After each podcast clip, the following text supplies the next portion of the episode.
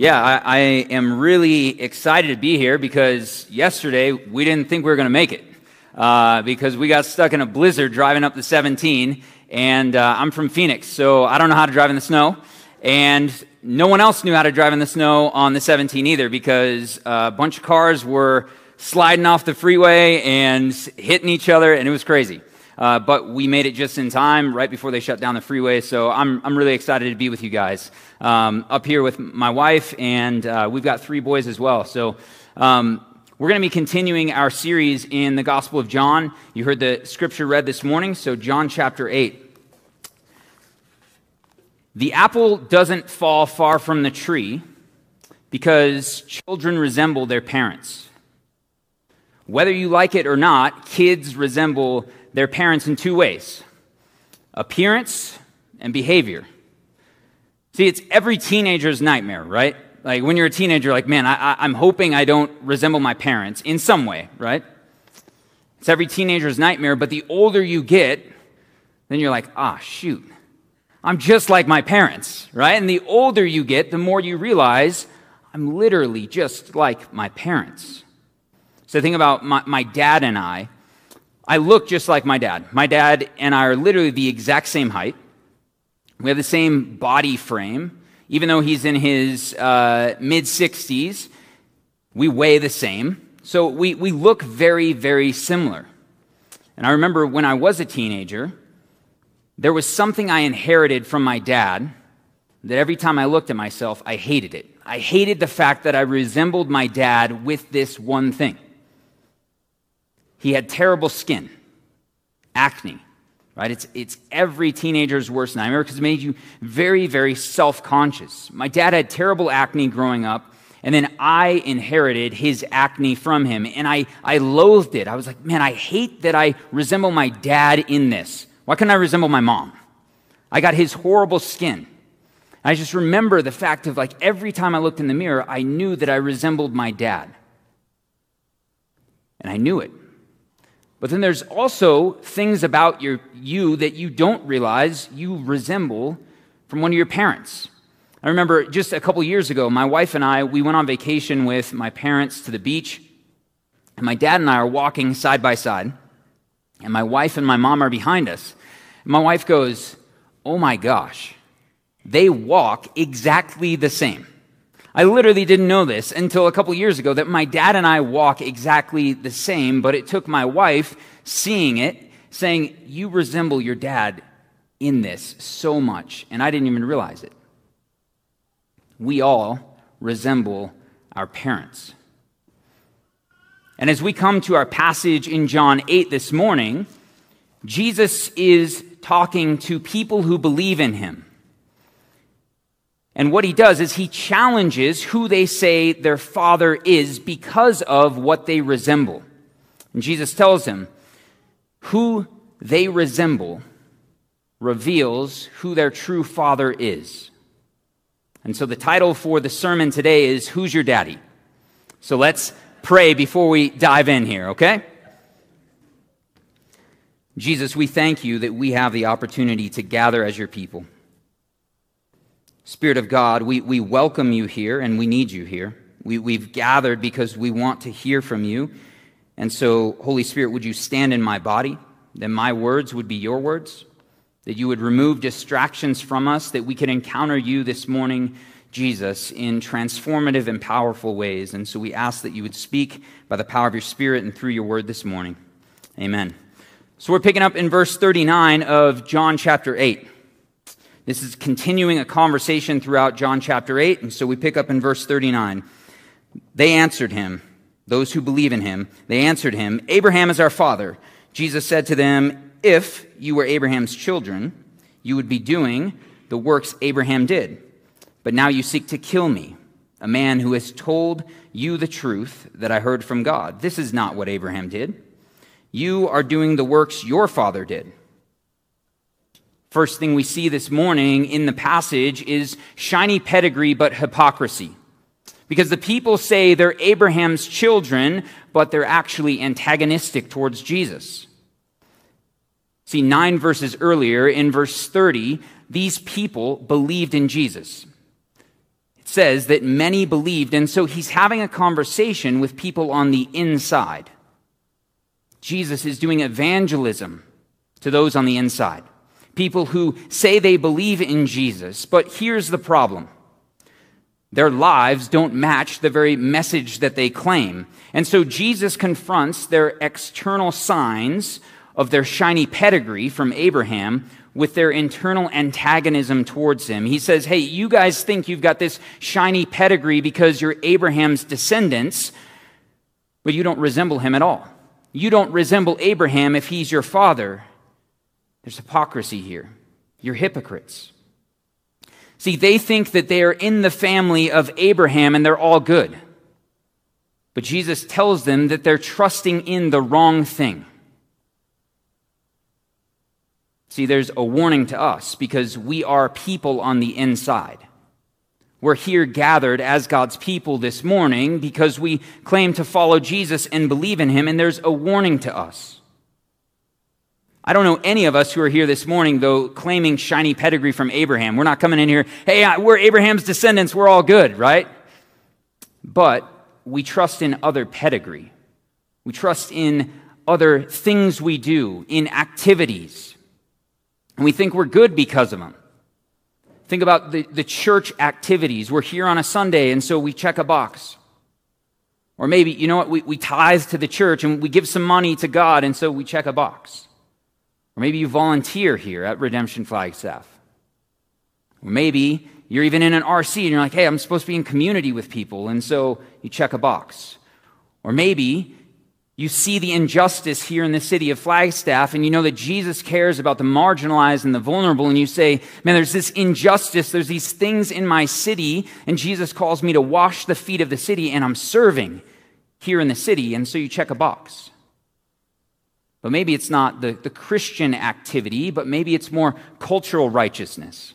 Maybe you say, Hey, I, I'm, I'm supporting that nonprofit, I'm giving money to a humanitarian effort. You know what? I care about the environment. Or man, I care about the unborn. I care about the I care about family. And so you check a box and you say, "Man, I'm all good because I'm doing these things and you can actually trust in pedigree." But Jesus says, "Do not trust in the stuff you do." There is no activity that makes you good with God because Jesus is the only one who makes us good with God. Let us, church, as believers who follow Jesus, let us never put our trust in pedigree, but only in a person whose name is Jesus. But the problem with these Jewish believers here is they are trusting in a person. They're trusting in Abraham. And so here, Jesus says, Hey, guess what? Abraham's not your dad. This is a Jerry Springer moment. If you remember Jerry Springer or, or Maury Povich, the Maury Povich show, right? Jesus is saying, hey, you think he's your dad? He ain't your dad. And they're like, wait, what do you mean? Are, are you saying we're not in the family, Jesus? Are you saying that Abraham is not our spiritual father? And Jesus says, yeah, that's exactly what I'm saying because you've got it all wrong. Jesus redefines pedigree. They think because Abraham is their father and they're his descendants, that they're all good, right? But Jesus says, You cannot be Abraham's kids because you do not believe. You do not believe me and you do not trust the Father. See, it is not biology that makes you Abraham's children, but it's belief. It's not biology, but it's belief. This is how you resemble Abraham if he's your father, is you believe, because this is the very thing that Abraham did. He believed God. He believed in the promise that God made to him, even when common sense said otherwise. And because he believed God, he acted then in faith. Jesus says, You resemble Abraham by believing God's promise. Not just the promise, but the ultimate promise, because the ultimate promise that God made to Abraham is that one day his seed would bring blessing to the nations, would bring, would bring blessing to the entire world. And what they get wrong is they think they are the seed of Abraham because they're his descendants, but they are not the promised seed. Jesus is the promised seed, and yet he stands in front of them and they don't believe. They don't believe the ultimate promise. And so it's not just that they are trusting in the wrong person, in Abraham, but they're actually hostile towards Jesus. In verse 40 here, Jesus says, uh, But now you seek to kill me, a man who has told you the truth that I heard from God. They're hostile towards Jesus, and so Jesus says, You can't claim Abraham's pedigree if you want me dead. Once again, we are the insiders. And for the church today, a lot of times when we think about hostility towards Jesus or hostility towards Christianity, we're not thinking about the inside. We're thinking about outside of the church, right? We're thinking about society, that we live in a post Christian society that is growing increasingly hostile to the gospel of Jesus Christ. And so we think outside the church. But there are ways that we, inside, can be hostile to Jesus. There are ways that we even are hostile towards Jesus. I wonder, what are the areas of your life that you don't want Jesus to touch? The areas of your life that are off limits to Jesus. Because oftentimes we say, Jesus, I'm all in. I'm going to follow you. I'm going to surrender the entirety of my life to you, but don't touch this. Don't touch my sexuality. Don't touch my finances. Don't touch my work agenda and how I'm going to climb the ladder at work. And you better not touch my political views, Jesus. You can have all of me, but not really all of me. Do you want Jesus to confront idolatry in your life? Or do you resist his confrontation? Because if you're resisting Jesus confronting idolatry in your life, you are hostile towards Jesus. If you're saying, Jesus, I'm all in, but not all of me, that's actually a way that we can be hostile to Jesus. So Jesus tells them, You don't resemble Abraham. You must have another father, because if he was really your father, you would believe in me. And so let's see what they say here, picking up in verse 41. They respond and they say to him, We were not born of sexual immorality. We have one Father, even God. Jesus said to them, If God were your Father, you would love me. For I came from God, and I am here. I came not of my own accord, but He sent me. Why do you not understand what I say? It is because you cannot bear to hear my word. The second thing we see in the passage this morning is one Father but not God.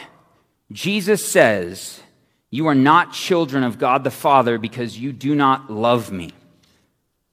See, they respond to Jesus because Jesus just shut them down about Abraham being their dad. And so they say, okay, if Abraham's not our father, well, guess what? We, we have one father, and they say, even God. God is our father. Well, what, what are they talking about? Well, they're referring back to the Old Testament because Israel was God's chosen people. And so, specifically, they're referring back to Exodus chapter 4, verses 22 to 23, where God tells Moses specifically that Israel is his firstborn son. And so they say, This is our identity as God's people. We are his firstborn son. And so they say, We're appealing to Scripture. God is our father because we're Israel. And so they say, Hey, Jesus, we weren't born of sexual immorality. Well, they're making a dig at Jesus because Jesus just told them that they're spiritually fatherless. And they say, Hey, Jesus, you know how you just said that we're spiritually fatherless? Well, we know that you were actually fatherless. We know that you didn't have a biological dad. We know that Joseph wasn't your biological dad. And so they make a dig at Jesus to try to say, Who are you, Jesus, to tell us who our father is? But Jesus says, I'll tell you who I am. In verse 42, he says, this is why I can talk to you about who your father is, because if God were your father, you would love me, but you don't love me. The opposite of love is not hate. The opposite of love is indifference. And Jesus said, I came from God. I am here. I'm in front of you. And as I stand here in front of you, you respond in apathy. You're apathetic towards me. You don't love me because you're apathetic. You cannot love God and be indifferent towards Jesus. It's impossible. You cannot love God and be indifferent towards Jesus. But here's the problem with indifference it's contagious. It's like a pandemic, right? It spreads, and it spreads rapidly, and masks don't actually contain it. Indifference is contagious because when you see other people acting in indifference, you do the same thing. It's actually something called the psychology of indifference. There's been a lot of studies done on this. One of these studies actually shows that the very worst time that you can have a flat tire on the freeway is anybody know? Yes, during rush hour traffic, the worst time to have a flat tire. Well, why? because everyone acts in indifference. They see the person in need on the side of the road, but everybody thinks, oh, someone else is going to do it, so I can just act in indifference when really nobody ends up doing it. This is the scariest thing. The scariest thing about Christianity is that can be learned. You can learn Christianity. What do I mean by that? You can show up here on a Sunday. You can go through the motions and appear to be a Christian. You can learn how to do Christian things, even speak in Christian lingo, the weird things that we all say that no one else outside of the church ever says, right? Like, hey, great to see you, brother. It's like, nobody says that in society, right? There's these Christianese things that we say. You can go through the motions and learn Christianity and actually never live life connected to Jesus. You can actually never know Jesus even though you go through the motions.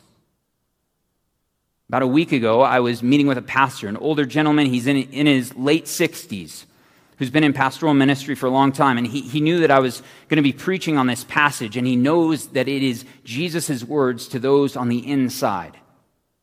And as I sat across the table from this man, he had tears rolling down his face, filling his eyes, because he told me that he went to seminary when he was younger started pastoring a church, and for 10 years, the first decade of pastoral ministry, he went through the motions.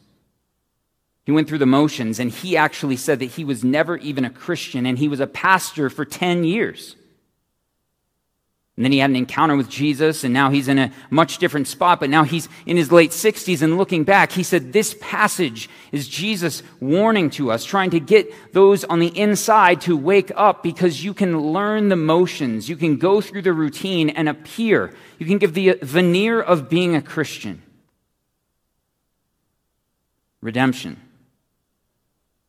Brothers and sisters as a community of believers, let us never become indifferent towards Jesus. Jesus wants you to know the Father intimately so that you can live as a child and resemble him. Jesus says, Hey, apathy is not your only problem. In verse 43, he says, why do you not understand what I say? It is because you cannot bear to hear my word. Cannot bear. The word there in the Greek is the same word for don't have the power to. Jesus is telling them, hey, you cannot hear me because you do not have the power to hear me because you do not have the Holy Spirit dwelling in you. What an indictment to those on the inside.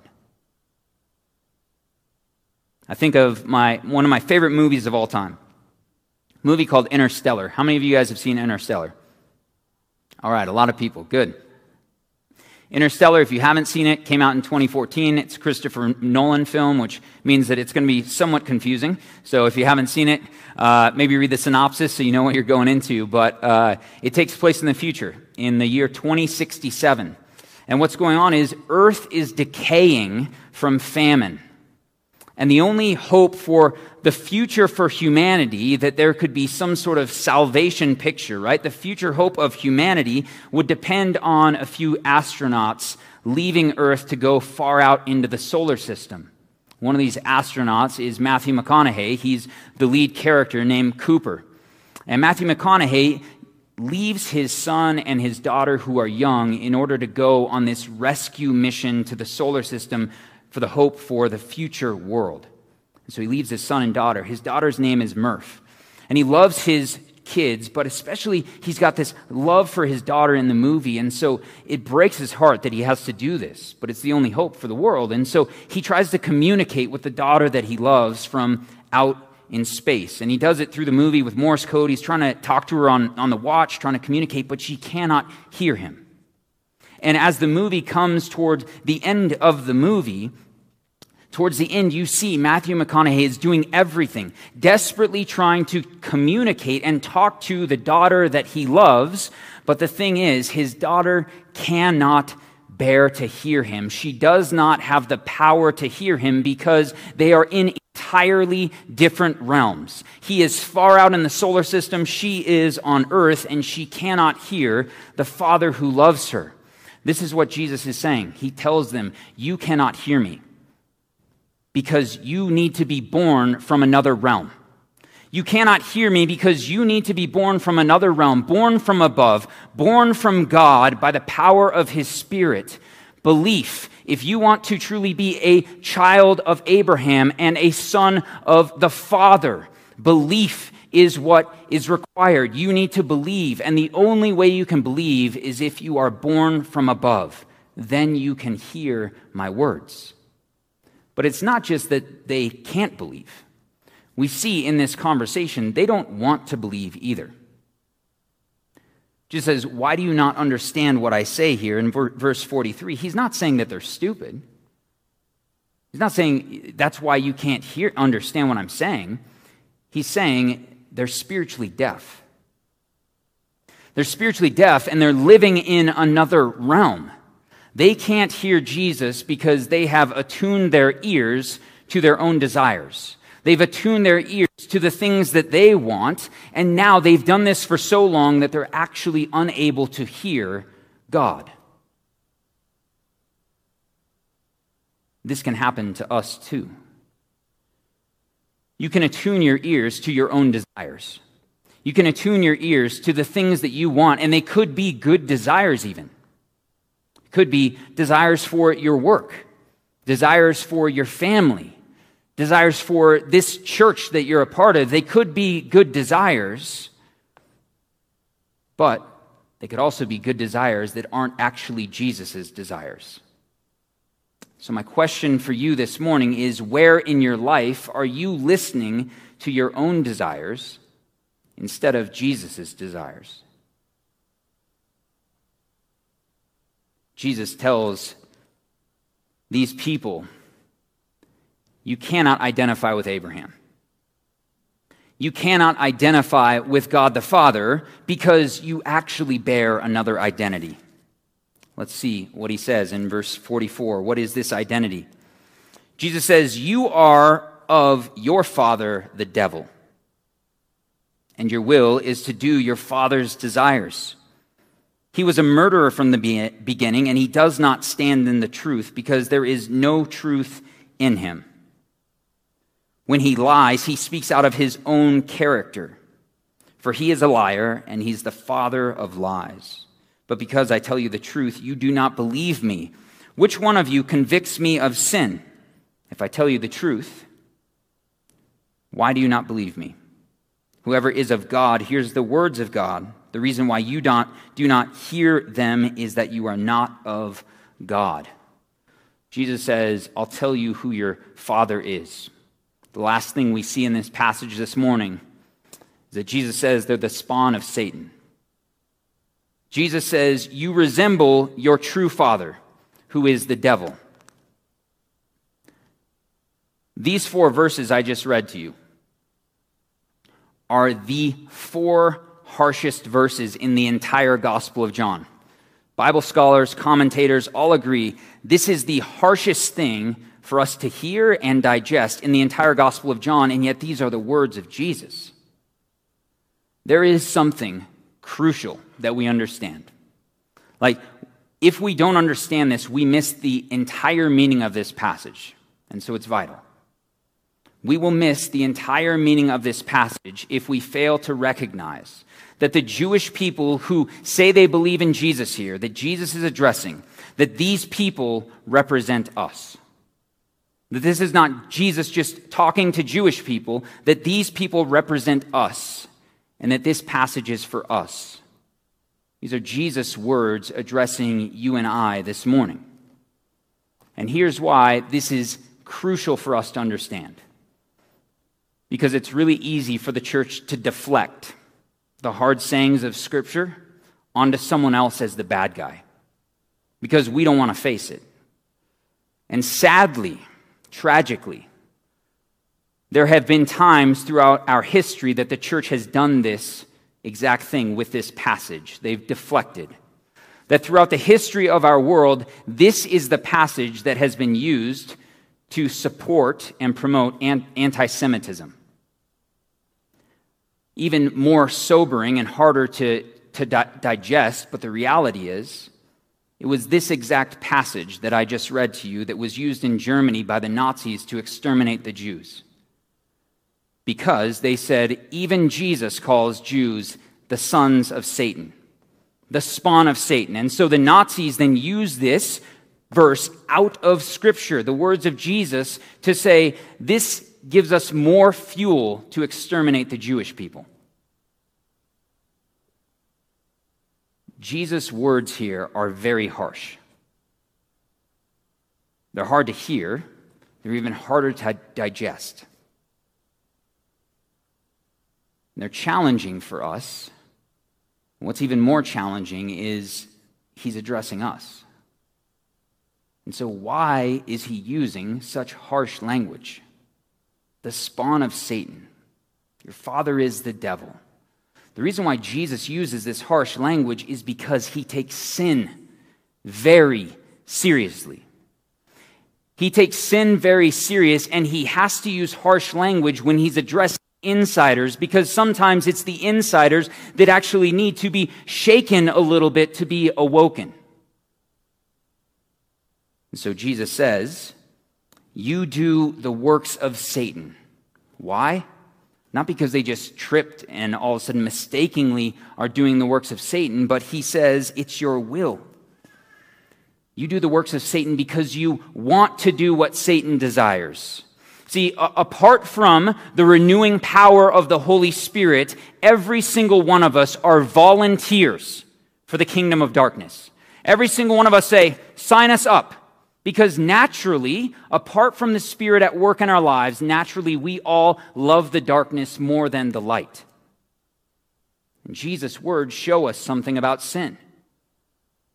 They show us that sin is not just a mistake. Sin is not just making a bad decision, but sin is the desire to do the will of Satan. Sin is the desire to do the will of the enemy. When we sin, we participate in what he wants. This is a sobering reality. It's a sobering reality for us. And so Jesus says that their father is Satan because they resemble him. They resemble him in two different ways. There's two character traits that Jesus says here that Satan's a murderer and he's also a liar. Says that Satan is a murderer from the beginning. What, what is Jesus talking about? He's referring back to Genesis 3, to the great rebellion back in the Garden of Eden when sin entered the world. Because what happened was Satan came to Adam and Eve and he tempted them. He said, Did God really say? And without temptation, there's no sin. And without sin, there's no death. And so Jesus says Satan is the murderer from the beginning because he is the murderer of trust in God's word. Did God really say? Not only is he the murderer of trust in God's word, he's the murderer of intimacy with God, that sin separates us from God. Because sin entered the world through the temptation in the garden, death came into the world through sin. And so now Satan is the murderer of humanity itself because death reigns because sin is present. Jesus says, Here's why you resemble him. Verse 40 Now you seek to kill me. These people are seeking to kill Jesus. They want him dead, and so they resemble the murderer. They resemble Satan. But Satan's also a liar. He exercises his power with lies. This is how he exercises his power of darkness in the world is through lies. Lies are the work of Satan. He perverts the truth. He distorts it. He deceives. And Jesus gives him the name the father of lies. This is who Satan is. But what makes words powerful is that they're connected to who you are. They're connected to your character. And this is what verse 44 says. It says that when he lies, he speaks out of his own character. His lies are tied to who he is. The NIV translates it. I even like the NIV translation more for this verse because it says when he lies, he speaks his native language. Lies are his native language. But in contrast, truth is the reality of God. Truth is who Jesus is, and yet it's the very thing that Satan hates and stands in opposition to. Jesus says, I tell you the truth, but you do not believe me, in verse 46. The deadliest lie for any of us, the deadliest lie is the denial of Jesus because it cuts you off from the very source of life. The denial of Jesus cuts you off from the river of living water, cuts you off from the vine in which we are the branches to grow out of, the life source. If you deny Jesus, it is the deadliest lie. Jesus wants us to see this morning that who our Father is determines how we live and how we listen. But this is the thing Satan wants you to believe lies. Satan does not want you to listen to God. He wants you to believe lies and to be trapped in the power of lies. He wants you to be trapped like almost in a web of lies, right? Where you can't get out of it because the lies go so deep. You feel like you're so far in the darkness that you've gone so far in the cave that no light shines in. But Jesus wants you to listen today. But here's the thing when we talk about lies and believing lies, I don't know anyone who says, hey, I'm believing a lie. I don't know a single person who thinks they're believing a lie. That's the funny thing, right? For example, 80% of people think they're above average. If you know anything about mathematics, that is mathematically impossible, right? 80% of people think they're above average. And yet, what that means is there's a lot of people walking around who are believing a lie, and they don't know it. But here's the thing the fascinating thing is the way that you see a lie is by having someone else show it to you. That's what Jesus is doing in this passage, and that's what Jesus wants to do this morning. And so, my question for you all this morning is what lies are you believing? What lies are you believing this morning that you've come here this morning and they're in your head? Maybe it's a part of your story. There's things that you're believing about yourself or about God or about others, and it's a lie. And you may not know because you need someone else to show you. And see, as I was praying to prepare this sermon to come up to a, a different congregation to preach. I was praying and asking the Holy Spirit specifically, what are the lies? For those on the inside. And as I was praying, I felt like the Spirit really impressed on me that there's two lies that Satan wants you all to believe for the purpose of avoiding encountering Jesus. That there's two lies that he wants you to believe this morning or even that you've already been believing in order to avoid Jesus altogether. That I'm too good and that I'm too bad. The first lie. Some of you are sitting here this morning thinking, I don't need to hear this sermon because I'm all good. That is a lie from Satan who's trying to get you to avoid encountering Jesus this morning. Others are sitting here this morning believing the second lie that I don't belong here And maybe that's because it's something in your story that you think, I can't be a child of God the Father because I'm too bad. Maybe it's something that's been done to you years ago that you've been living with the pain of. It's kind of like a limp that you've been walking with. Or maybe it's something that you've done and you feel like you're too dirty, that, that God could never accept you.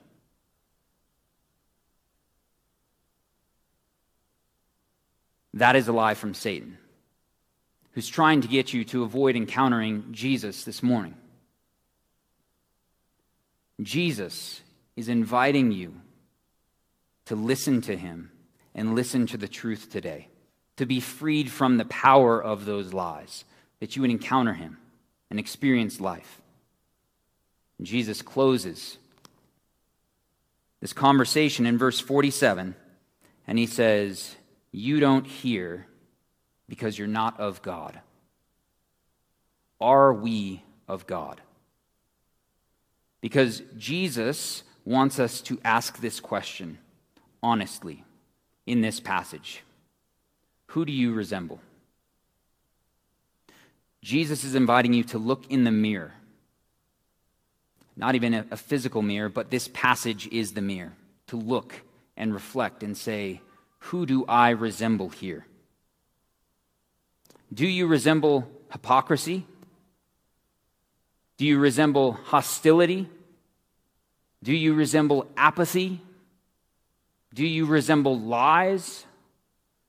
Or do you resemble God the Father? I want you to think for a moment on that. Who do you resemble?